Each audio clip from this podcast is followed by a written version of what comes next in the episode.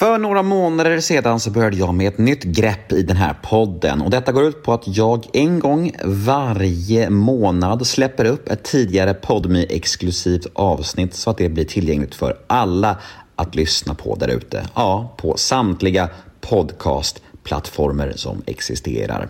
Ja, de tre första avsnitten som jag gjorde så här med blev eh, Isabella Lövengrip, Katrin Zytomierska och Ola Rapace. Och nu är det dags för det fjärde avsnittet och det blir Henrik Schyffert från september förra året. Och eh, ja, jag gör så här för att jag tycker så mycket om er där ute och jag tycker att alla ni som inte har PodMe också ska få chansen att lyssna på Nemo möter en vän. Så man kan säga att det här är min lilla present till er som inte har joinat podme familjen ännu. Men till er som är nyfikna på att ta steget in i podmi-världen, ja, då är det ju så att ni har 14 dagar gratis om ni provar på podmi. Och då är det helt reklamfri podcast och det är inga bindningstider, ingen uppsägningstid, inget sånt trams. Bara 14 dagar gratis att testa på podmi. Jag tycker ni borde göra det idag för då får ni tillgång till allt det här exklusiva godis som ni vanligtvis inte får tillgång till.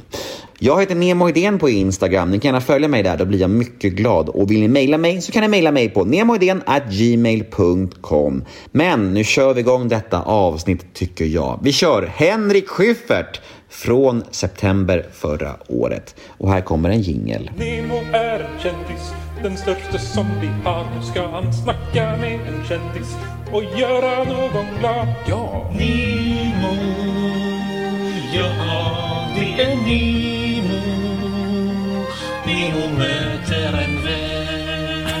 Du ville göra om det här med mig? för att, för att, för att du, du sa så här i smset att du ville göra om den här podden för att du inte kom mig in på skinnet och att du inte lyckades få fram någonting. Eh, och så skyllde du det på dig, att du var nervös och, eller vad det var. Du sa så här att du inte riktigt var för någonting. du- Det är inte oviktigt, du skyllde på någonting. Och, att, att, och att du vill göra om det här pratet så att det skulle bli liksom djupare och bättre och mer, mer liksom på riktigt. Men du måste förstå att jag är ju helt mediaskadad. Alltså jag har ju haft gjort sådana här långa intervjuer. Jag gjorde en intervju med, hette hon Matilda Gustafsson på DN? Någon av de där tjejerna på DN var det i varje fall. Eh, som skulle göra ett stort sånt här porträtt för en söndagsbilaga. Och de satt liksom, vi satt och vi var och käkade lunch och eh, hon ville ha mer och sen gick vi och fikade någon gång. Sen var vi hemma hos mig någon gång, så här, tre gånger träffades vi. Så här. Och till slut fick hon bara spel. Hon var så här, jag kommer ju inte åt dig. Du är så mediatränad så du, vad, vad jag än säger, du spricker ju aldrig. Och då började jag föreslå så här, men jag skulle kunna spricka så här. Alltså så här, för man är så trasig, jag har så gjort det ett par gånger.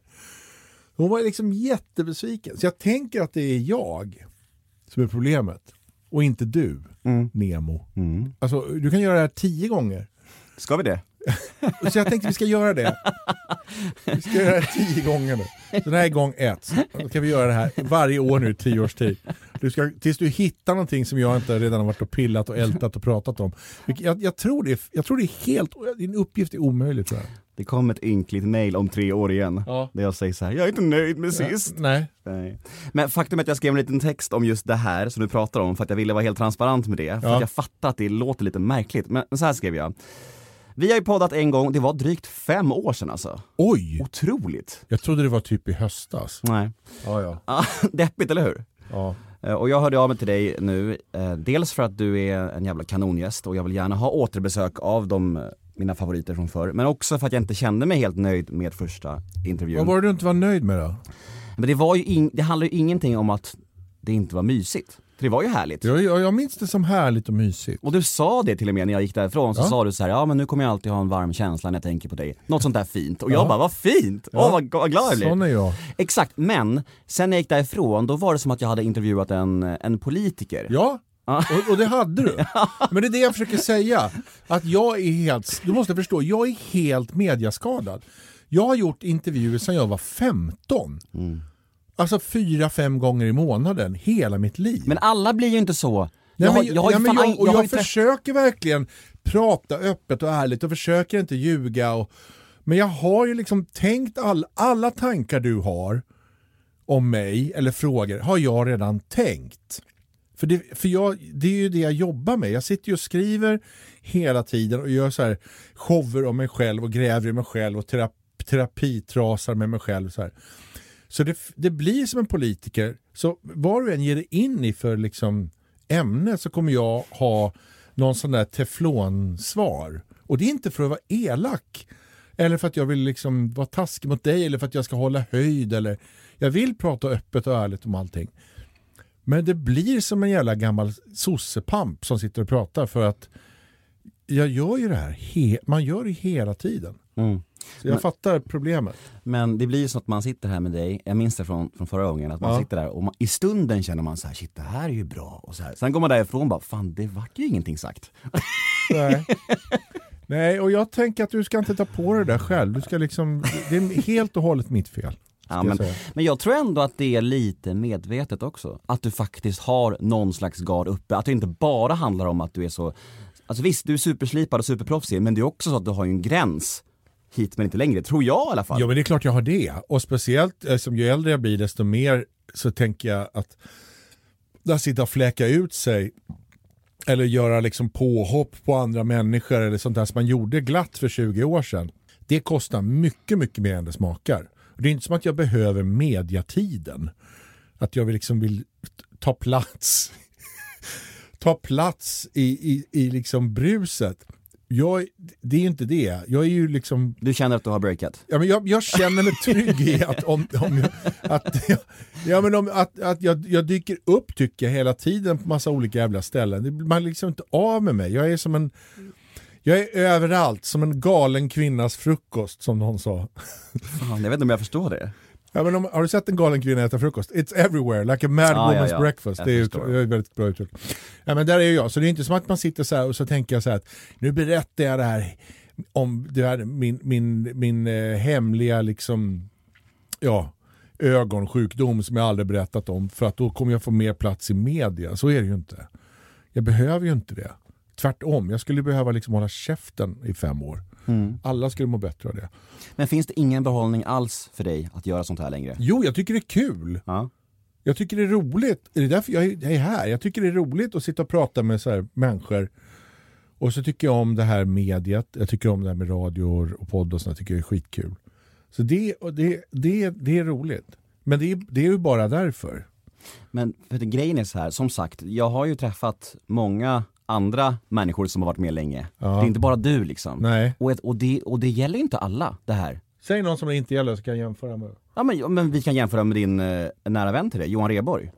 Ja, han har väl garden uppe Du, om något. jag tycker ju inte det. Va? Och det, är sjukt, och det är det jag menar om vi ska jämföra er här. Nej, Jo. han är ju ännu, han är ju livrädd att säga minsta lilla privata grej. Men Ja, men lyssna nu, lyssna. Ge, ge, lyssna här. Efter podden med honom så var vi, han var ganska så här petig med vad som skulle komma med och li- klippa lite och Ja. klistra och var ganska känslig som han är liksom. Så. Ja. Men, men alltså själva resultatet, han var ju superöppen om så här jättetuffa saker som, ja men tsunami-grejen och så här tunga saker som han pratade om. Och då kände jag bara så här, shit, Reborg var så öppen men, men Schyffert Men jag- var så stängd. Nej, nej, nej. Ja, men grejen är så här, jag tror att han är inte, han är inte lika sönderintervjuad som jag är heller. Ja, Så jag inte. tror att eh, om mina tsunami-grejer, vad, vad har jag någon sån där?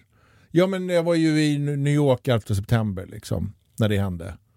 Ehm, det var väl en sån där grej då. Den har jag pratat om typ 40 gånger, medan Johan kanske har pratat fyra gånger om tsunami-grejer. Men han är mer selektiv i vad han gör också. Ja precis, och då blir det inte, då känner du ändå att du får något nytt. Medan mitt skit har du ju hört. Ja, så kanske, tänker jag det det kanske är delvis det då. Att, han, att det är liksom, han är mer spännande att prata med för att han är inte lika sönderpratad som jag är. Jag tänk, kän, känns ändå som att du, det är, att du är så jävla slipad bara. Att du, Nej, att du tänker, ja, men, nu, Jo, men- nu, nu blir det jobbigt Ja, alltså. uff. Ja, jag hatar beröm. nej men, nej, men, jag, nej, men jag, är, jag är skadad. Det, det, det är ju något man kan prata om. Mm. Om du vill. För det är ju, en, det är jag ju fullständigt. Alltså. Jag, är hela, jag vet precis Alltså mitt problem är att jag vet ju precis hur det funkar. När jag gör en intervju med Aftonbladet för att sälja någon, något tv-program eller någon show jag ska göra. Så vet jag innan de har ställt två frågor vad rubriken är.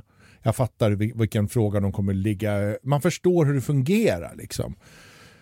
Och det är samma sak när man ska göra någon sån här stor söndagsintervju för någon bred tidning, någon sån här DN Svenskan eller sånt där. Så fattar man vad de letar efter.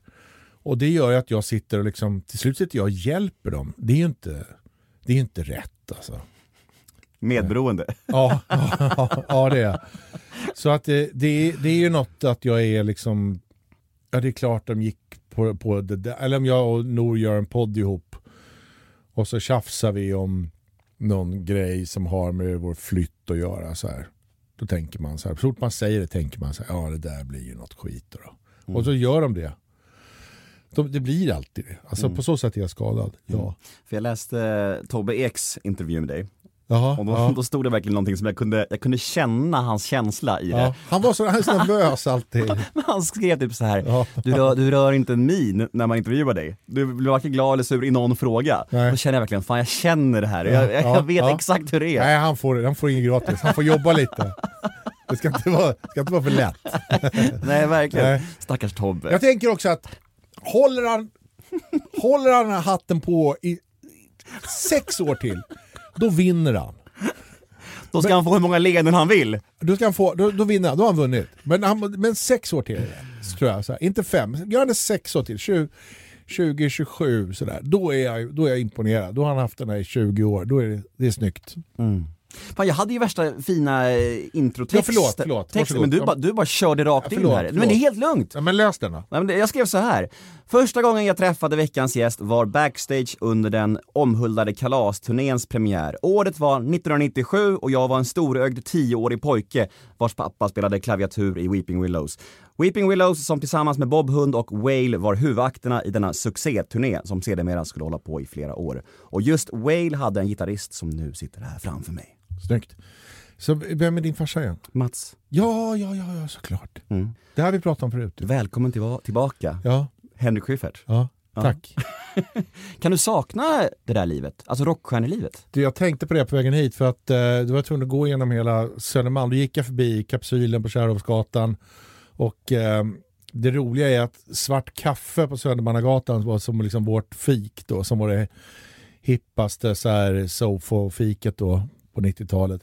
Heter nu Il Café och min son jobbar där nu som, som diskare. Cirkelslutning. Ja, verkligen. It's the circle of life. Mm, gitarristtur. Jag tänkte på det. Så att, eh, ja, och så tänkte jag så här, och så jag gick upp på Erstagatan, här bodde vi och sådär. Tänkte jag så här, gud det här var, det var ett helt annat liv. Det. Mm. Så det är ändå ganska fint. Tänker man gå igenom olika stadsdelar så är det så här, det här, är, här, var, här var jag då. Mm. Men kan du sakna det? Eh, nej, det kan, nej, det gör jag inte. Jag mådde dåligt då. Jag hade jag var väldigt ängslig och osäker, visste inte vad jag gjorde och var aldrig så här, åh nu är vi i mål och nu är det, nu är det kul, utan det var hela tiden en, en, eh, en flackande nervös blick från morgon till kväll var det som att vara ute på, som en, lite som en antilop på savannen som kan, kunde aldrig riktigt så slappna av. Mm. Det, det lurade faror i varje buske. Så kändes det då. Så det saknar jag inte. Däremot så kan jag sakna jättemycket så här fem personer på en scen som tittar på varandra och så ett, två, tre och så händer något jätte, låter jättehögt och starkt och folk börjar hoppa upp och ner och sådär. Det kan jag sakna. Jag, jag, minns, eh, jag minns små fragment från den här... eh, Var det tio bast? Tio bast, Ja. Just att ni hade någon slags introlåt. We are the whale spelade ni. ni Ja, just det. Just det. Ja, till en av låtarna hade Visst vi var det så? Ja, till en, ja, inte till hela oss, men till en av låtarna hade Ja vi just det, Ja. bra, jag ville bara få det bekräftat Ja. att ditt minne stämde. Ja. Ja, så var det nog. Ja. du ser. Nej men, men jag tänkte mest på den här musikaliteten som du ändå har med, med gitarren. F- hur får du utlopp för det idag? Spelar du någonting? Nej, ingenting. Men är inte det lite tråkigt då? Nej, Nej okej, vad skönt. nej, nej, nej jag, ingenting. Kan ingenting. Det var nog eh, 20 år sedan jag rörde en gitarr tror jag. Okej. Helt, helt glömt bort. Ja, men, vi går vidare. Kändes det ärligt och innerligt eller? Ja men du var ärlig! Ja. Jag vill bara ha lite jävla ärlighet. Ja, men jag är ärlig. Jag, Ja. jag, men jag, skulle, jag har aldrig ljugit för dig. Nej. Jag har aldrig, jag har aldrig eh, liksom dö, dolt eller medvetet puttat det åt fel håll. Nej. Jag är alltid ärlig, men däremot så, eh, ja, Det är som att intervjua en silverfisk. Jag fattar. Jag har fått Det dåligt samvete nu. Det kommer komma frågor som det kommer bli jobbigt av. Ja, bra. Oroa dig inte. Ja, bra. Jag ser fram emot det. Ska vi snacka lite zebrarummet eller? Ja, det kan vi göra. Det är väl därför du är här igen? Nej, det vet jag inte. Ja, det, det tänker jag inte göra någon skillnad om, om, om den här podden. Men alltså, det kan jag väl det kan jag göra om du vill, om du vill fråga något. Jag har sett de första avsnitt, avsnitten. Ja. Eh, Jag tyckte mycket om det. Och jag, och jag var mest nyfiken på det här, eh, skillnaden på att jobba med en så pass ung ensemble kontra ett gäng rutinerade rävar. ja. Jag vill bara förtydliga att jag har inte skrivit den här serien. Nej? Jag har inte regisserat den. Nej. Jag har inte valt en enda skådespelare som är med i den. Jag har inte valt kläder, inspelningsplatser. Varför basuneras det ut överallt att du har gjort För, den då? jag, för, för att jag hittade på den. Ja. Och, Vad är skillnaden? Ja, men jag- Förklara för de som inte fattar. Ja okej, men jag, jag, jag, kan göra. Jag, jag gick upp ett papper och sa vi har en enkel idé här med de här två skolorna som ligger bredvid varandra och så händer det här. Och sen är det den här tjejen från ena skolan som blir rekryterad till andra skolan och så är det liksom gudfadern att hon inte vill vara i den där med eh, once I was out they pull me back in och sen det här att överklassen, man kan snacka skit om tills man är i den. Men det är ganska mysigt där inne. Och om man väl liksom fått smaka på det där söta äpplet så är det svårt att sluta tugga på det. Så de där grejerna hade jag. Och sen så, så skulle jag skulle skriva den och regissera den. Det var tanken. Men sen fick jag den här Spring och spring-filmen. Som jag jättegärna ville göra. Så då sa jag att jag, vi lägger ner det här för jag kan inte göra det här. Och då sa de här produktionsbolagsmänniskorna och kanalen att eh, vi vill göra det ändå. Du kanske kan bara vara med i bakgrunden och, så, och sådär. Ja, ja, men visst det kan jag göra. Så, så släppte jag allting. Så jag har inte gjort någonting med det. Men jag är nästan säker på att jag har läst det någonstans att du har gjort det. Att jag har... Ja, men alltså typ en serie av Henrik Schyffert. Jo, jo, jo, men så står det. Ja. Men lite, det- lite lömskt. Ja, lite lömskt, men det är också så här, så funkar väl de här marknadsföringskanalerna idag. Att eh, Mm. jag har väl, jag har väl någon jävla köttig nuna de kan hänga upp det här på. Lite gött också va? Nej, nej. Inte nej, alls? nej, Nej. men alltså det, det, det, jag kan inte riktigt stå för allt i den. Jag kan inte säga så här, jag håller med om, jag hade gjort, det här är precis som jag vill ha det. Mm. Så är det verkligen inte. Däremot tycker jag att de har gjort ett kanonjobb, de som har gjort det. Men jag hade inte gjort det på det sättet. Men, men alltså, Så att på lite får jag ta skott för grejer som folk inte gillar också. Som jag tycker så här, jag håller med om. Så här, det och det var vingligt. Så här kan jag tänka, ja men det har de ju rätt i. Men, men, men så här är det väl när man är i ett stort fotbollslag. Mm. Alltså om jag är målvakt kan ju inte jag liksom ta ansvar för att han missar en straff där framme. nej. Men det är samma lag. Men alltså jag förstår inte, för att, för att jag var ju på den här pressträffen där, Mm. då stod du på en scen och pratade om att du hade frågat Gardell om han skulle spela din roll. Ja, nej det sa jag inte. Nähä. Jag sa att jag tyckte att Jonas Gardell skulle göra den där rollen. Sa jag. Ja, ja. Och, eh, och sen och då, gick inte det på något sätt. Nej, nej, nej. Så att jag har inte castat de här människorna eller sagt att de här människorna ska vara med i den här serien. Det är, det är, det är de andra regissörerna som har gjort det tillsammans med kanalen. Jag tror, att du, jag tror faktiskt du sa så. Du kanske bara vill göra en liten komisk Ja, okej, poäng. en komisk var. poäng. Ja, så kanske jag sa det. Men, men, men eh, och jag kan mycket väl ha frågat honom också för att jag kände honom. Men, men, men det är inte så att jag har suttit och hittat på att alla de här människorna ska vara med i den här serien. Nej, jag fattar. Jag fattar. Så är det inte. Men, men, men hur upplever du ändå responsen på serien då? Är du, är du nöjd med det? Ja, men det som jag tycker verkar kul är att målet var ju att göra någonting som inte riktigt är som... För jag ska alltid krångla till det och det ska bli så här mörkt och det ska vara liksom så här lite svårtillgängligt och lite så här. Här var det verkligen så här. Vi ska, det ska vara vuxet och det ska vara liksom eh, lite fräckt och lite modernt och lite så här våga, våga ta ut svängarna och när det är våld ska det få vara våld på riktigt och när det är sexigt ska det vara sexigt på riktigt och sådär. Eh, och det, det verkar liksom, det är jättemånga ungar. Mina, mina barn tycker att det var skitspännande. Och de är liksom 2022. Så jag tänker att där verkar det ha funkat. Mm. Men jag tycker också att den hade någonting. Ja, Och eh, jag, jag rekommenderar folk att gå in på via, via Play, eller hur? Eh, ja. Ja, lite för långt tveka. lite. Eh, ja. Det är okej. Eh, in på via Play och kika på Ja, Zebrarummet. gör, titta på det får ni se då. Så kan Ja. vi säga. Men eh, som sagt, eh, jag är den lilla havsfrun.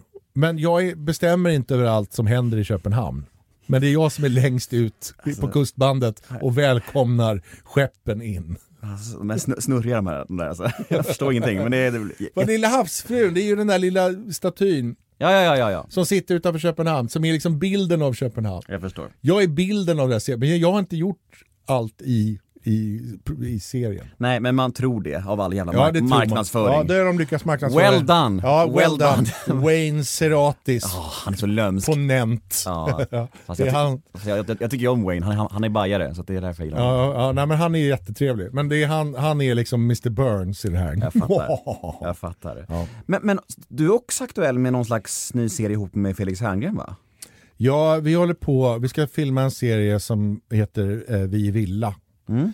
Som, den har jag däremot varit med och skrivit och ska regissera. Det tar jag fullt ansvar för. Mm.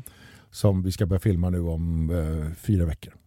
Jag läste en krönika i GP Ja, den har jag läst också. ja, av eh, Caroline Heiner heter hon. Och hon säger att eh, Felix Herngren och Henrik Schyffert är för rika för att ständigt fortsätta driva med en klass de inte längre tillhör. Nej, det är ju helt korrekt.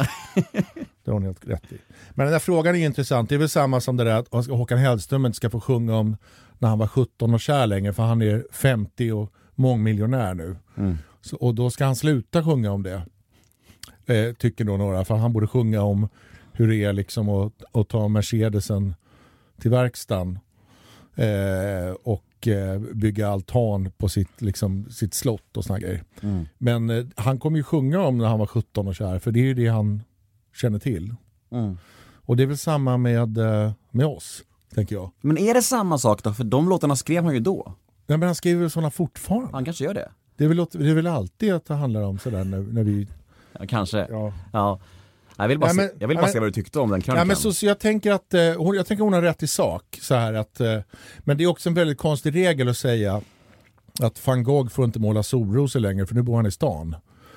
Jo men han är en jävel på att måla solrosor. Ska han, är det inte det han ska göra då? Så, där? så att eh, det, det, eh, regeln blir konstig att försöka upprätthålla. jag. Man gräver där man står det man kan. Sen handlar våran serie inte om det där. Den heter det. Men det är en eh, väldigt fin liten kärlekshistoria om en pappa och hans eh, dotter som försöker få kontakt igen. Det är vad den handlar om. Och vilka är med? Är med? Ja, det- jag vet, jag får absolut inte säga det. Nähä. För då sitter det en Wayne Seratis på en annan kanal och, och har ordning på vilka datum man får säga de där sakerna. Och det är inte idag. Nej. Okej. Så är det alltid. Men ni är med också antar jag, eller? Nej, vi är inte med. Nej, okej. Nej, Mm. utan eh, inga, ingen av oss är med. Det, och det är Felix inte med heller. Det är hans, det är hans bolag bara. Mm. Han vet ju inte om att vi gör det här ens. De har ju så mycket produktioner. Mm. Jaha, gör ni det? Jaha, vad kul. Så han har ingen aning. Nej, han får nog det där proble- problemet som du har med eh, zebrarummet så här, va- varje dag. Att Ja, det, st- det står så här, ja men Felix. Herngren presenterar. Eh, Felix Hangers nya serie skriver, och det gör de alltid om, om, det, om det är folk i serien som inte är lika kända Mm. som de bakom det. Då lyfter de fram dem bakom. Deppigt ändå. Så funkar det. Ja. Så Ronny Sandahls nya film, för ingen kommer ihåg vad han som spelar fotbollsspelaren heter. Nej. Så, blir det, så lyfter de fram den som de känner till. Men den ska ju vara otrolig. Ja, jag hör också att den ska vara jättebra. Han- Och det är den säkert. Men så funkar marknadsföringsmaskineriet. Mm. Du, jag fick frågan om att, att, att bidra med något till en bok om Killinggänget förra året. Ja, av han Linus Kulin. Jag ja, jag fick ett mail och han hörde av sig till mig för att jag har intervjuat typ alla er. Och, och jag hade tyvärr inte tid och, med någonting då, för jag, av olika anledningar. Men, så de tog massa citat från poddarna istället. Men eh, det blev en väldigt fin bok hörde jag. Var du med där? Eh, jag blev inte heller intervjuad av någon anledning. Jo, för jag höll på med den här filmen då, tror jag, Uje-filmen tror jag. Mm. Men eh, jag, jag skummade igenom boken, men framförallt så lyssnade jag på oh, Snedtänkt med Kalle Linds Snedtänkt. Och de har gjort två hela avsnitt baserat på boken om Killinggänget. Och jag tyckte allt som sades där var 100% korrekt. Det var liksom precis som jag minns det. Så att, eh, jag tror att den stämmer väldigt bra med verkligheten. Mm. Om man är intresserad av sånt där. Är du det? Är du nostalgisk och gillar att se tillbaka på gamla Nej. klipp? Sådär? Nej, nej det gör jag inte. Nej. Nej. Men, men jag kan bli glatt överraskad ibland. Jo, jag var, jag var ju på någon slags fest för två veckor sedan och då var Felix Hagen och Erik Haag där. Erik Haag var liksom aldrig på fest längre. Det är som att se en sån här albinoälg i Humlegården. Det är väldigt ovanligt att han... Men han, då, var, då var han ute.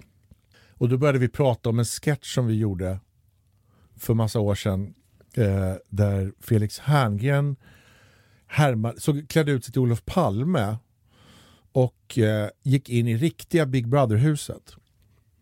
Eh, och det var Big Brother då som de filmade. Som man gjorde på dagen, kom varje dag som nya avsnitt liksom med Big Brother. Och då så var det en joker som knackade på och det var då Felix Herngren utklädd till Olof Palme och ingen i huset visste om det här. Att han skulle komma eller någonting. Och det roliga var att de visste heller knappt vem Olof Palme var. Vilket gjorde att, att sketchen halvdog lite. För de där, tjej, de där tjejerna liksom. Vem? Så här, de har ingen aning. Och så gick Felix runt och så gick han runt och sa fan eh, Olof Palme. Och så höll han på så här. Vem fan har ätit upp min yoghurt? och Olof Palme byggde så här, eh, runkkoja i, i vardagsrummet och såna här grejer. Mm. Olof Palme blev, sitter i bikten och jag tror att jag har legat med Jessica. Jag älskar henne. Och gjordes där, gjorde Big Brother-grej.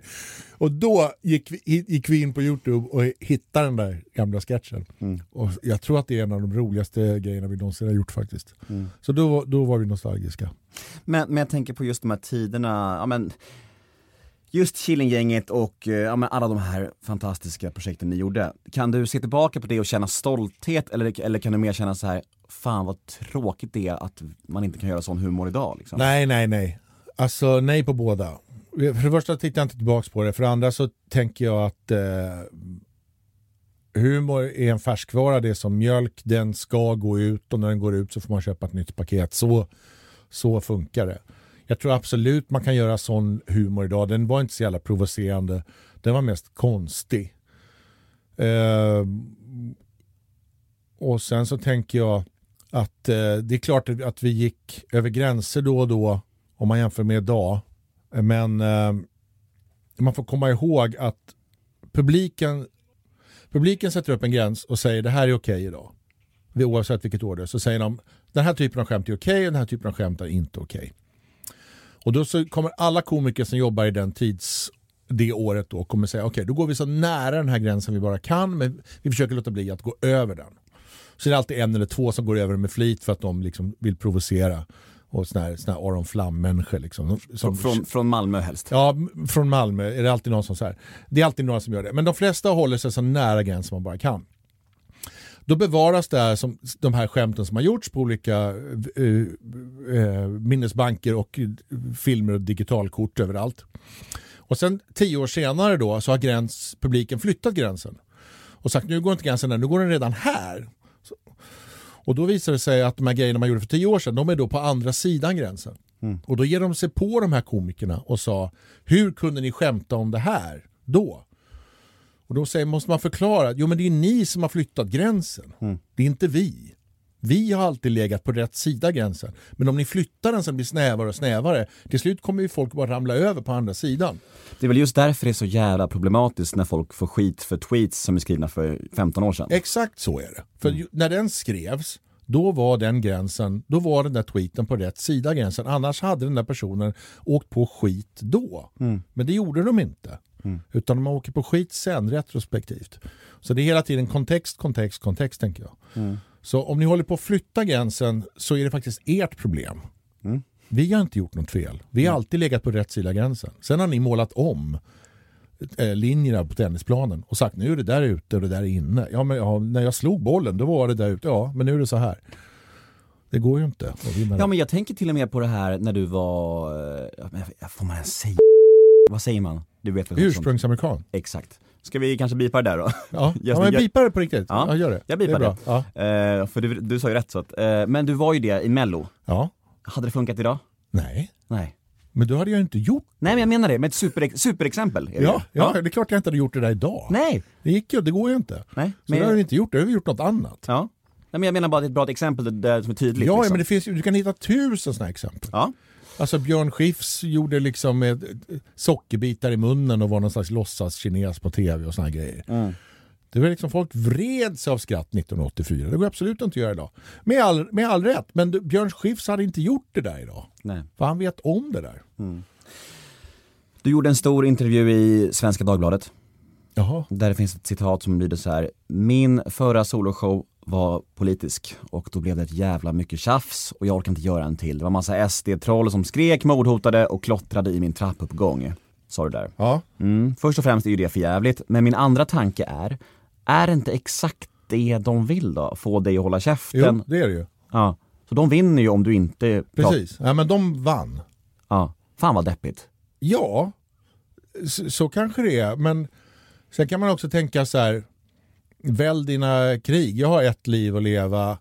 Och ska jag hålla på och dö på den där kullen så att jag ska tjafsa med olika arbetslösa 30-åriga bo hemma hos mamma-gubbar som sitter i en källare i Värnamo.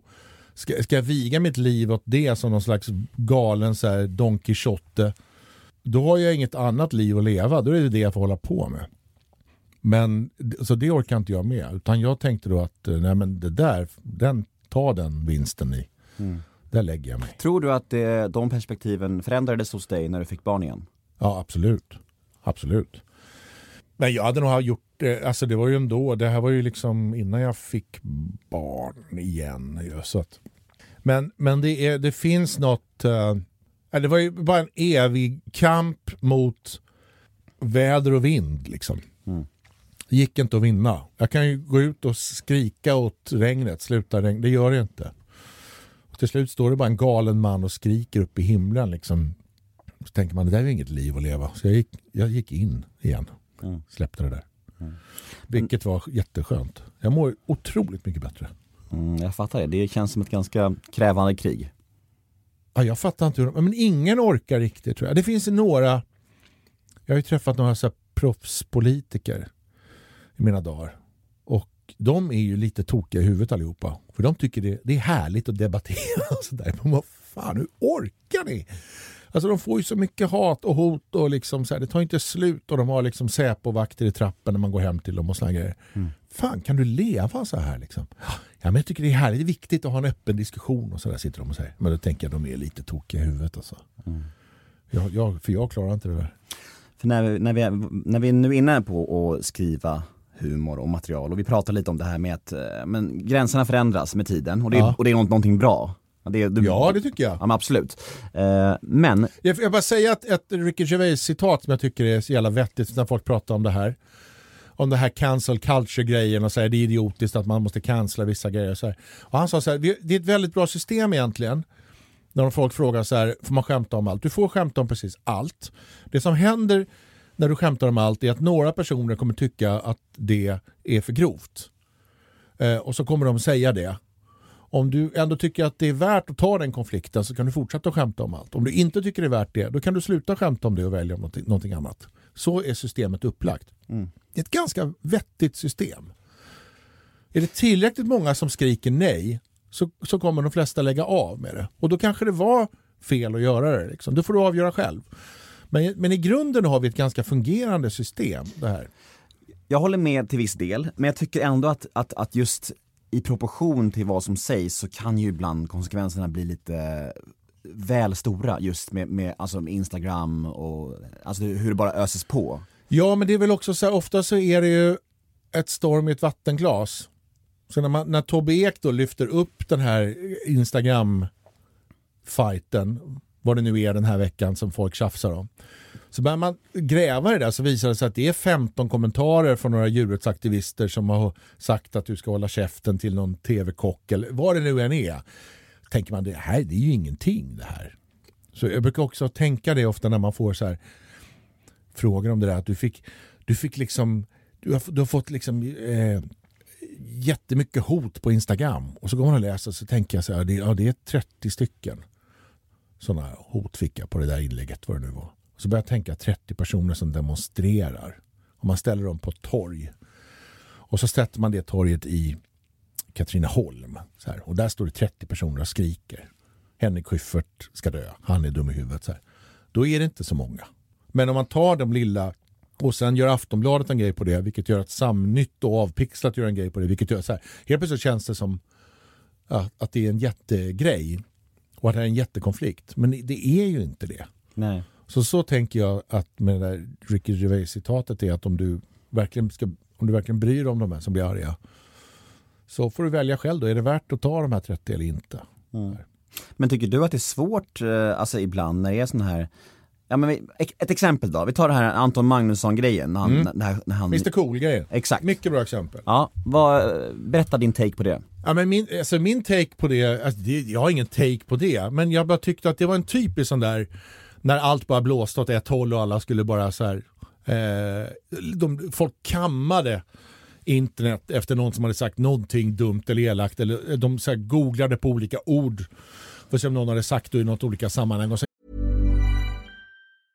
Hey, I'm Ryan Reynolds. Recently, I asked Mint Mobile's legal team if big wireless companies are allowed to raise prices due to inflation. They said yes. And then when I asked if raising prices technically violates those onerous two year contracts, they said, What the f are you talking about, you insane Hollywood ass? F- So to recap, we're cutting the price of Mint Unlimited from $30 a month to just $15 a month. Give it a try at mintmobile.com slash switch. $45 upfront for three months plus taxes and fees. Promo for new customers for limited time. Unlimited more than 40 gigabytes per month. Slows. Full terms at mintmobile.com. sprang de på en liten okänd komiker i Malmö som heter Anton Magnusson som har ju varit med i Farbror Frej, han Frej. Cool. Larsson och, och Mr. Cool. Mr. Cool, Ja, han har släppt någon liten obskyr sån där låt på, på någon Soundcloud för 15 år sedan. Så här. Och så bara drog de fram det och så stormade alla mot det här liksom. Eh, utan att fatta vad skämtet ens gick ut på och vad, vad, vad de, så vet, det, blev ju helt bananas. Så här. Och till slut så handlar det ju inte om om det där, vad han hade sagt eller vad skämtet, det handlar inte alls om det. Till slut blev det ju en metadiskussion om det här cancelkulturen. Och, men eh, så i efterhand så är det väl ingen som tyckte att han gjorde fel idag. Utan i efterhand så tycker väl alla bara att nu får vi ta och kamma oss lite med, med det här. Va? Jag tänkte att det är eftersmaken av det där i varje fall. Men han fick ju massa gig inställda och allt sånt där. Ja, och, ja. och det känns ju helt bisarrt med tanke på, eh, ja men som du säger, det är ju, det är ju en större fråga. Det är inte riktigt hans som har gjort det Nej, här. men, men eh, tid är en väldigt bra grej Mm. att stoppa in i ekvationerna tycker jag. Varje gång det dyker upp en sån här stor eh, veckans stora eh, drabbning mellan eh, Cissi Wallin och någon annan, någon gubbe som har sagt något eller vad det nu är. Så, här. så tänker jag alltid så här, men vi tittar på det här om ett halvår då. Mm. Får vi se vem som vann. Så, och då brukar det alltid liksom, det brukar vara de vettiga som vinner i slutändan. Men, men om vi ska dröja kvar vid det här eh, dassigaste, dammigaste frågan av dem alla, får man skämta om allt? Ja, Jag har gjort en liten lek här ja, som heter Får man skämta om? Och sen har jag fem stycken punkter, så får du säga ja eller nej. ja men mm, Det blir svårt, eller hur? Nej men det kan jag absolut göra. Men det, det, det, finns bara en enda stor jättefråga i det här. Vilket är hur? Ja. Och det är det enda som folk inte pratar om. För är det tillräckligt roligt och tillräckligt smart och tillräckligt välfor- välformulerat så finns det ingenting som man inte får skämta om. Men, ju, men ju, ju krångligare grejer det är, desto svårare är det att få till det så här smart och, och så att alla skrattar och tycker att det är roligt. Men det, det, det går. Om du bara vill lägga liksom två veckors tid på att hitta på det perfekta skämtet om det ämnet du nu kommer välja. Du kanske har till och med någon slags rutin om just det här? Eh, om, Vi får se. ja, ja, om de här ämnena? Ja. Okej, ja, men prova då. Får man skämta om psykisk ohälsa? Ja, det är väl ett jättevitt begrepp. Det är väl klart man kan göra det. Sen är det också så här, en vik, jätteviktig grej i det här är avsändaren. Ja, men du har ju haft missbruksproblem till exempel. Så du kan ju ställa dig upp och skämta hur mycket du vill om beroendefrågor och alkisgrejer eller vad det nu är. Tolkningsföreträde? Ja, du har ju ett extremt... Så, så, man kan ju säga så som svar ja på alla frågorna. Är du rätt avsändare så kan du abs- absolut göra det. Men däremot att gå ut och säga ha ha ha, hen har ADHD. Du vet. Eh, och peka på den. Det, det kan man ju inte göra. För, för det första är det inget roligt. För slår, det, är helt, det finns inget skämt i det. Ja, det var ett torrt skämt, det var det. Ja, ja. ja, men det är också lite kul, ha ha ha, hen har ADHD. Det är så dumt så att det kan bli roligt. Vi skrattar ju nu till Ja, exempel. ja, så, så det finns ju något i det som är roligt också. Eh, eh, men ja, det är klart man kan göra det. Folk i rullstol. Ja, det är samma sak där. Det finns väl alla de där Jesper Odelberg och de där som har dragit 400 rullstolsskämt. Så att eh, det, det, det går ju också såklart att göra. Det blir mörkare här dock, kan jag säga. Ja, Sexuella övergrepp. ja det är ju, det är ju Mr Cool-grejen. Där han då drev med den här pedofili-grejen. Eh, det är ju roligt om Pippis pappa blir liksom sexuellt utnyttjad av, av några andra sjörövare i, det där, i den där fängelsehålan på Kurrekurreduttön. Nu skrattar du, Ja, det ja, låter ja, inte. ja, ja. men förstår du? Ja. Det beror väl på hur man vinklar det. Ja. Jag håller med. Så att det, det, det, ju- det, det första man tänker på är ju liksom en som inte kan försvara sig mot en större, Mm. så här, då blir det svårt. Men om man börjar vrida och vända på vem och när och var och hur och så lägger man till en sån här att det är en fantasifigur och en larvig barnbok så, här, så blir det plötsligt liksom lite roligt även om själva ämnet är grovt. Ja men jag tycker ändå du utvecklade det bra. Det, det, alltså, allt, allt handlar om sammanhanget och allt handlar om mottagaren. Ja, kontext, avsändare eh, Och hur man gör det. och hur, hur, hur. Ja. Och är det liksom, jag brukar tänka på det när folk, eh, det var ju så himla mycket tjafs att skådespelare får inte göra reklam, så här, det var fult att göra reklam förr i tiden. Och räknades som väldigt fult och folk fick ju sparken på teatrar för att de var med i reklamsammanhang och såna här grejer. Liksom. Det fick man inte göra och sådär. Det verkar helt chockerande idag när vi har en, en ekonomi som är baserad på att alla gör samarbeten och, och reklam hela tiden. Sen började de göra bra reklam. Alltså när Lasse Åberg var med och gjorde så här, de här Estrella-filmerna var det här på 80-talet. Eller Roy Andersson gjorde reklamfilmer. Så här. Då förlät man det. Helt plötsligt. Och det var för att det var så bra gjort. Alltså huret. Och då så ändrade de åsikt liksom. För att huret var så jävla bra. Hur känner du eh, personligen inför reklam? Nej, men jag för, har alltid tänkt så att det är inget i min primära grej. Men jag har gjort reklam. Jag har gjort reklam för Norrlands guld, jag har gjort för något cashkort och jag har gjort mass, jättemycket radioreklam jag har gjort, som jag skrivit och hittat på. Så jag har inget, inget emot att göra reklam. Men igen så här, det ska vara roligt. Det ska vara ett, en grej som man kan typ lite stå för. Sen ska det väl vara jättebra betalt tänker jag också. Men det är det väl oftast? Ja, men jag tänker att det är, är väl liksom de kriterierna. Men är det det så jag ser inget fel i det alls. Vi går vidare. Ja. Vi ska till något som heter associationsleken nu. Det går ut på att jag säger ett namn eller ord eller någonting från ditt liv, din karriär. Tycker du att det känns mer närvarande den här gången? Ja, Jag tycker det ändå. Ja, Ja, bra. bra. jag tycker det. Jag är nöjd hittills. Mm, bra. Du jobbat. säger till annars. Ja, jag ska, men det kommer bli tuffare. Jag lovar det, fortfarande. Jag mjukar bara upp det i en timme, sen, sen drar jag in dödsstöten i Jag är slutet. jätterädd. Säkert. Eh, associationsleken med Henrik Sjöfeldt börjar. Första ordet är offentligheten. Åh, vad tråkigt. Gud så tråkigt. Tråkigt, tråkigt, tråkigt. Det är de första orden som dyker upp i huvudet. Ordet i sig pekar någonstans åt att det är någonting man söker.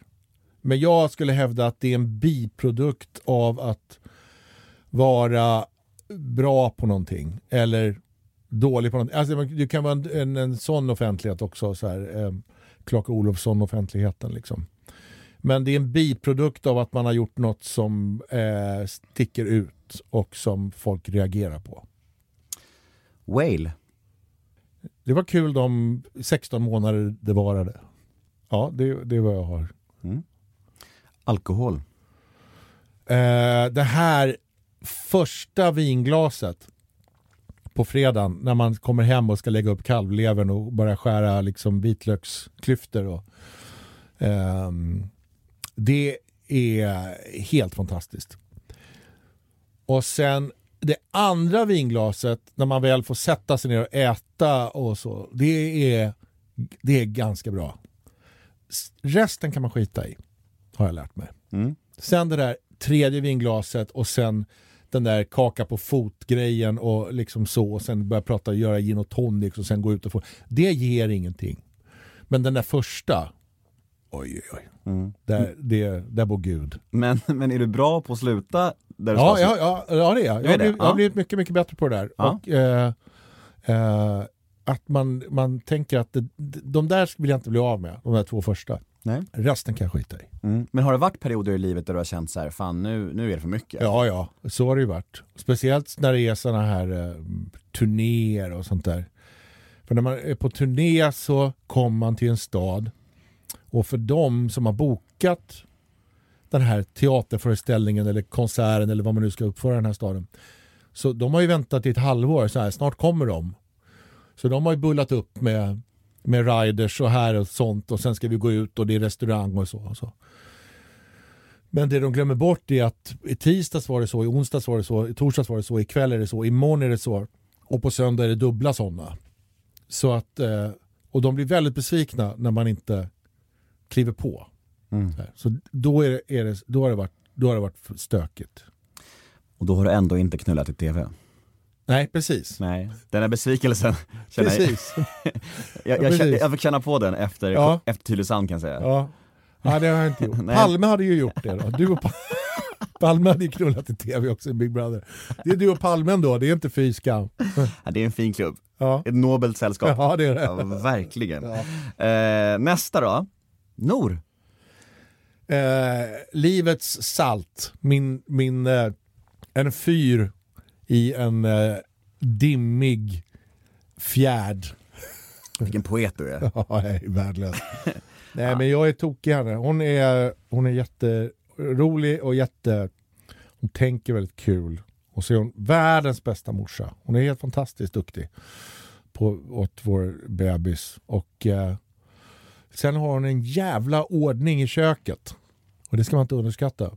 Grejerna ligger på plats och eh, det finns wasabi-pasta om du vill ha det. Perfekt. Ser hon till att det finns. Åldrande. Jag hade ju en extrem 50-årskris. Det var ju vidrigt alltså. Jag fyllde 50. Jag har aldrig haft någon sån här 30-40 men 50 var fan, det kom som en bang bang Maxwell silver hammer came down upon your head. Sa det. Så det, då var det väldigt, väldigt jobbigt. Det, det här är någonting som jag och Fredrik Lindström har pratat om att eh, om man väljer en ungdomlig stil när man är ung så fungerar det väldigt bra medan man är ung. Men sen när man blir äldre så blir den stilen väldigt svår att- vända. Medan Fredrik då som valde en gubbig stil som från, 13 års ålder försökte ragga på tjejer i Eskilstuna genom att kunna hela kungalängan och prata om Erik av Pommerns eh, inflytande över Kalmarunionen och sånt där. Fan vad sexigt. Ja, det, det var det tufft för honom. Men sen, när han 40 och framåt, då är det clean sailing för honom. Han vann. Han vann. Ja. Så, det, så han liksom... Förlåt. Det är okej. Nej men från 40 och framåt så har det ju bara varit liksom eh, ja, full, fullt ställ, ingen läll. Eh, Herman Lindqvist på en björnfäll för honom. Så, att, eh, så det, det där är ju då dyrt för mig som har valt den här som valde den här unga balla stilen. Det var, det var en eh, kraftig U-sväng där vid 50 som man fick göra. Jag slängde alla t-shirts med tryck. Eh, insåg att jag kan inte gå omkring liksom eh, ehm, Alltså hitta någon slags värdighet hur man klär sig och för sig liksom. Det, det, det, var, det var krångligt. Mm. Nu känner jag mig lite tryggare i det. Bra. Hassan. Ja, det var ett roligt radioprogram vi gjorde. Mm. Jag har inte mer än så. Det, jo, det är roligt att tänka så här. Vilka människor vi valde för att ha med i det. Ja, men hur gick den Ja, men utgallringsprocessen? den var ren så här. jag känner en kille som. Mm. Så det var utformningen. Alltså den där är rolig. Så här. Men tittar man i efterhand så här. Att det var jag och Christian Lok och Fredrik Lindström och Erik Haag och Felix Herngren. Och att alla liksom alla har fortsatt och Sen kan man ju tycka vad man vill om vi är roliga eller inte men vi har ändå fortsatt att leverera. Så, här. så det måste man ändå säga. Det var samma som Killinggänget. Aftonbladet hade någon sån här bild så här. Här är höstens serier. Så hade de varit tre stora bilder på höstens serie. Då var det den här Gerson med Reborg och så var det Zebrarummet med en bild på mig och sen är det den här Faller snö va, med Robert Gustafsson. Just det. Så det var vi tre. Mm. Så det egentligen var det hela Killinggänget. Fast ingen är rolig i någon, överhuvudtaget. Det är bara så sura gubbar som gör tv-serier. Ja men det är väl också något att ni, ni åldras, Ja, men jag. jag, jag tänker bara att det är roligt att tänka att vilken jävla urvalsprocess vi gjorde ändå 93. Mm. Att, det, att det, det är ändå folk som har liksom, de hade något. Mm. Så kan jag tänka. Och att ni faktiskt har lyckats eh, men bredda er och att ni kan göra liksom att ni inte fastnade i humorfacket. Att nu ni gör andra, andra grejer och det, med den äran liksom. Ja. Det är ändå jag tror fint. också att det är för jobbigt att göra humor. Man blir lat. Ja, det är väl det Alltså kanske. göra skämt är ju tio gånger jobbigare än att skriva en dramaserie. Mm. Johan Glans sa ju att drama, det kan ju en apa göra, det är bara att inte vara rolig. det är så jä- fan. det är jävla bra sagt. Ja, säg det till någon riktigt tung dramagubbe. Ja, men be den dramagubben då säga att skriva ett skämt. Är det sant? Så får du se om han inte kommer tillbaka och säger att eh, Jag ser, jag ser ett mötet framför mig. Ja, ja, du, du mot dramagubben. Ja, egentligen, jag är ju tyvärr också dramagubben nu för tiden. Ja, exakt. Att, så att det Du kan, du kan battla dig själv. jag kan battla mig själv. Det är en inre konflikt. Mötet, Ja. Henrik Schyffert med sig själv. VS Henrik Schyffert. Schizofreni. Men, men eh, vi ska inte dröja vid det, men, men, men kan du välja ut någon favorit Hassan? Finns det någon som sticker ut tycker du? Vilken var bäst? Nej, men jag, jag, är, ju- jag är ett fan av Pontus Janaya för han gjorde så jävla larviga såna här. Han gjorde de här Do the Choka Choka, han ringde till något, något hotell, någon stackars receptionist i Egypten och skulle boka rum och bara prata låtsas engelska i 11 minuter med dem. Och eh, extremt roliga tycker jag för att de är bara så här super, super, super barnsliga. De har ingen, ingen vilja åt något håll förutom bara det är liksom enda viljan de har. Det, jag tycker att de, om, jag hör ju aldrig de där längre, men om liksom, de där blir man ändå väldigt glad av tänker jag. Johan Reborg. Ja, åh vad härligt. Det är en av mina bästa kompisar. Vi käkade lunch igår. Han är, jag är tokig Johan. Vi har väldigt kul ihop och vi tänker lika. Vi har också eh, liknande så arbetsmoral och, och kan alltså hur man, vad man ska göra för typ av grejer och hur man ska göra och sådär. Vi har också ganska bra gemensamt inställda barometrar på när det är bra och när det är dåligt. Så här.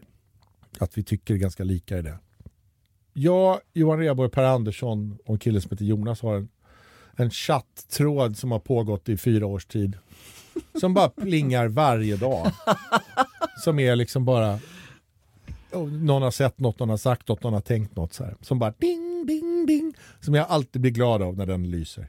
Fint. Ja, Men alltså tre riktigt stora komiker och en vanlis. Ja, han är i branschen också, men han är inte framför branschen. Nej. Men ehm, ja, men det, det, det, är, väldigt roligt. Jag är tokig i Johan Rheborg. MTV. Eh, ja. Jag pratade om MTV i somras för de fyllde jämnt va? Fyllde 40 i somras tror jag.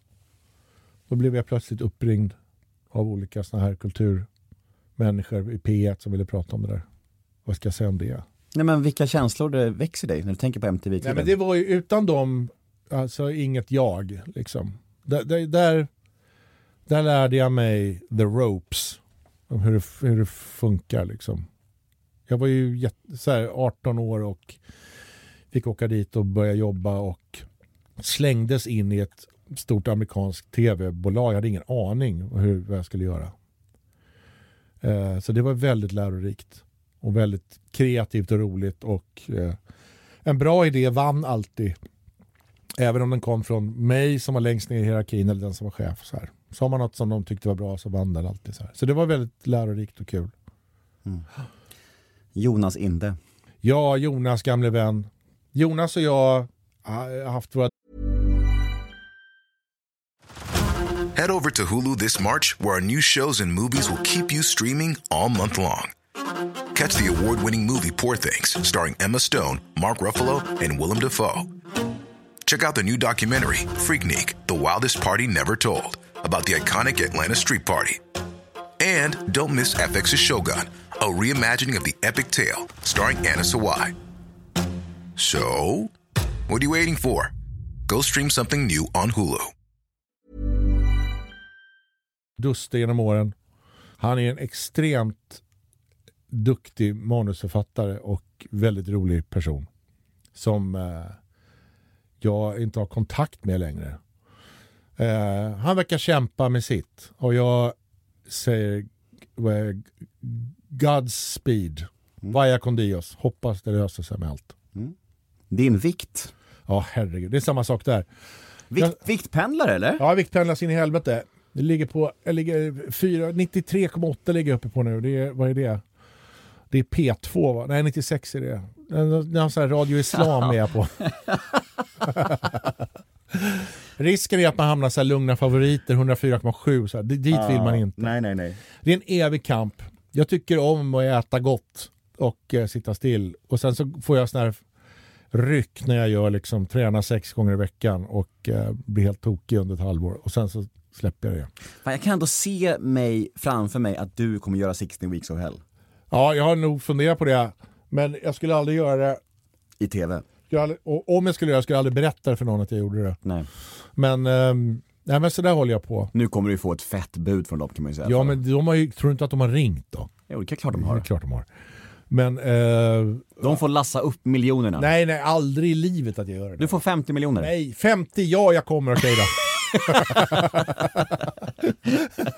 ja men det var, det var gränsen. Ja, ja, det vad var, bra. det var, ja, det var det. Ja, men det där är ett, eh, jag, tänk, jag har en liten skylt hemma som jag satt på, eh, på kroken hemma vid tvättmaskinen sitter en liten skylt som jag har gjort själv. Så här, jag såg ett citat, men jag gjorde en liten skylt som står, där det står så här When you get home from the gym pack your kit bag straight away because it doesn't stop. It never stops. It does never stop, står det. den, den hänger där. Mm. Nästa ord är också ett namn. Robert Gustafsson. Robert och jag eh, sprang, jag har inte träffat Robert på skitlänge, säkert så här två, tre år. Och sen så i somras så eh, jag gjorde en show med Ola Salo på Rondo i Göteborg för två år sedan. Där jag skrev manus till honom. Så Ola och jag blev kompisar, vilket var jättekul. Han då i somras åkte runt och gjorde någon miniversion av en konsert som han gjorde liksom för 120 personer i så här coronatider i Kal och så var han i Kalmar och då ringde han och frågade om jag ville komma dit. Så gjorde jag det, för jag bor på Öland så jag åkte ner till Kalmar och gjorde det. Och då så satt Robert vid ett av borden där. Och jag har inte sett honom på jättelänge och hans fru Lotta var där. Och då sa han, ni kan sitta med Robert. Och då var det, var det, hej är du här och hej hej. Och så kom det någon fotograf från lokaltidningen då, vad är det? Barometern är det säkert då. Kom dit och eh, hade ett extremt långt objektiv till sin lins. Så det var nästan en och en halv meter långt objektiv som han bar runt på. Och sen hade han två kameror till med lika långa objektiv. Och han hade ingen så här känsla för, för, för rummets gränser den här fotografen. Så när Ola står på den här lilla, lilla, jätteliten scen på en bakgård, så här 120 personer sitter vid bord. Så gick den här fotografen runt och tog bilder på honom och gick väldigt nära honom med den här stora stora och då började Robert och jag skratta. Och så började vi skämta om den där, den där fotografen. Att det var så jävla roligt att han liksom ändå tar mer plats än Ola.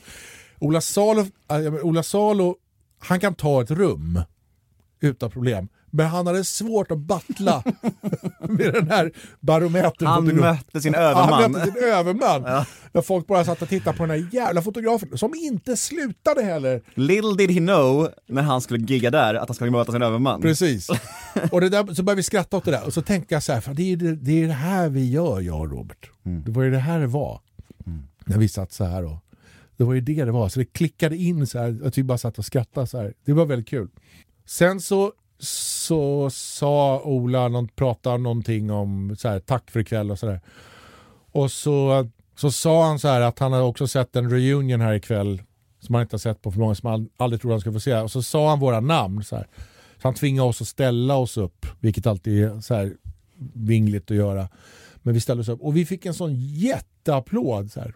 Och då liksom tittade vi lite så här i ögonvrån på varandra. Så det var lite så här, det var liksom ett litet moment där med Robert. Det var väldigt mysigt. Fint. Ja, det var fint. Ja. Och sen var det, åh tack och hej, åh hej då, hej då. Och så bara stack alla i sina stora bilar och försvann. Ja. Så var det borta. Men hur är han alltså privat? Det känns som att han är väldigt stor skillnad på den offentliga och den privata. Nej, det tycker inte jag. Jag tycker han, han, när man ser honom prata och så här och intervjuar så tänker jag att ja, men, nej, det är nog ganska sant. Sådär. Han är väl nog sådär. Ja. Han är ju en... Alltså om man pratar så här hur, vad du behöver kunna för verktyg för att vara humorist. Att du måste kunna liksom, eh, det är bra om du kan härma, du kan sjunga, du kan liksom ha timing. Du kan liksom hitta en karaktär genom att titta på en person och tänka ah, han gör det där med häl, hitta de här små nyanserna och det. Så här. Där är han fan, han är Mozart. Han har absolut gehör. Alltså Robert började härma den här fotografen bara i hur han tittade över objektivet och sen gick tillbaka till kameran igen. Hur han gjorde det så här. Med, han gjorde det på en sekund. Och det var, det var på pricken så jag började skratta direkt. Så här. För det där, han är, det, han är Mozart. Var det där. Du, nu blir det snabbfrågor. Japp, Är du med? japp. Paradrätt. Jag har en, eh, en vildsvinsgryta som inte går av för hacker. Den tar sex timmar att göra, den är skitenkel att göra. Man måste bara hacka väldigt mycket grejer. Vad missbrukar du? Eh, Youtube, Mm. Vilken egenskap hos dig själv föraktar du mest? min självmedvetenhet. Ångesttrigger. Småprat med folk jag eh, knappt känner. Det blir nog en del av. Herregud, Usch, vad jobbigt. min sämsta gren. Vad har du orimligt gott självförtroende inom? Alltså vad går du runt och tror att du är bra på men inte är så bra på egentligen? Jaha. Nej, men att, jag är lite, att jag är musikalisk är en sån som jag går Men det trodde jag också, så Ja, vad fan. jag har lyckats lura alla. Ja, vad härligt. Eh, när grät du senast? Eh, jag grät igår. Mm, vad hände? Eh, det är lite privat, men det var, vi hade dagisinskolning och det var ett eh, moment där som var väldigt, väldigt fint. Mm. Då bölade jag. Vad lägger du mest pengar på? Det vet jag faktiskt, för jag begärde en, jag försökte räkna ut det, för jag har haft så, tjänat så lite pengar i år, så jag försökte räkna ut vad jag gör av med. Och det är, det är den här jävla bilen. Mm. Alltså det är bara p-böter och försäkringar och garage och ja, jag lägger jättemycket, alldeles mycket pengar på den här bilen. Mm. Vad tror andra människor tänker på när de tänker på dig? Och då menar jag både som offentlig person och dina privata kompisar. Eh, det är ju två helt olika saker. Exakt, för det är två frågor i en. Smart du är. Du Eller bara hur? trycker ihop dem. Ja. Vi ska filma en eh, serie här nu då och då finns det fotograf där som heter Frida Wendel som också fotade den här Springuje-filmen jag gjorde. Hon är en av Sveriges bästa filmfotografer. En väldigt, väldigt, väldigt fin film. Ja, och hon är väldigt, väldigt duktig. Och hon, eh, jag fick något konstigt mail med någon som var arg på mig, som var så, här, så jävla argt formulerat så jag, när jag fick det så satt jag i ett möte så att jag bara läste upp starten på det för henne. Och då sa hon så här, du anar inte hur mycket jag får sitta och ta dig i försvar när, jag, när folk säger att jag ska jobba med Henrik Schyffert hon, och de bara har massa åsikter om dig och de har aldrig träffat dig. De har ingen aning om hur snäll och fin du egentligen är, sa hon. Och så sa jag, tack Frida, vad gullig du är. Fast, Men det där, fast det- förlåt, men det där, när hon säger sådär, då bakar hon ju ändå in någonting. Det är ungefär som att säga så här: ja men alla har ju så svårt för dig men jag tycker du är jättebra. Ja. Är inte det både och? Eh, ja, men henne känner jag ju väldigt väl, Ja. så jag tänker att hon, hon vet vad hon snackar om. Ja, Men, ja. jag, men jag brottas ju med det, alltså mina synder från uh, förr och på nätet och grejer jag har suttit och sagt och skrikit i parlamentet för jag tyckte att det var roligt så har det tolkats som liksom argt och axel. Det får jag liksom äta upp ju. Så det är ju det är, ju- det är vad folk, många tycker om, tänker om mig. Mm. Så det är väl ett, ja, men det är väl mitt ok att bära. Så du tror att dina kompisar tycker att du är som den här tjejen då? Så Frida ja. Ja. ja. Och dina, Mina kompisar älskar mig. ja, dina, den offentliga bilden är att du har... Ja, jag är en stök, störig jävel. Ja, kanske. Jag vet inte. Men eh, kanske finns någon sanning i det. Jag vet inte. Jo, det är det säkert. Det gör det säkert. Sista är, vad kommer du aldrig förstå dig på att andra människor tycker om? Te. Mm, bra svar ändå. Och snabbt. Det är något med tedrickare. Det är ju helt meningslöst. Ja, men det är någonting när du sitter på ett stort möte och så säger eh, jag ska hämta ka- kaffe, är det någon som vill ha? Och så är det någon jävel som säger "Eh, finns det te? Och då handlar hela rummet om den här personen och dess liksom mm, önskan att få vara ännu mer i centrum. Så tänker jag att det är. Det, det, det är nu eh, är, bor du i Sverige och nu sitter du på ett möte och då dricker man kaffe. Så kan du gå hem och hålla på med ditt krångliga te sen. Men det är något med tedrickare. Mm. Det, det är en, det är en, eh, det är en, liksom en inblick i psyksjuket. Li- det är också lite svansföring. Ja, det är jättemycket svansföring. Mm. Jättemycket svansföring. Men när, när de säger te så säger de också så här, jag är lite psyksjuk Mm. eh, och lite speciell, säger de. Avslutningsvis så ska vi damma av fyra stycken eh, lyssnarmail. Nummer ett. Hur har det varit att, att gå tillbaka till småbarnslivet så här nästan 20 år efter förra vändan? Ja. Är det roligare, jobbigare och vad är de största skillnaderna? Jag vill för det första inte jämföra mina barn med varandra. För det är, låter helt sinnessjukt att hålla på med det.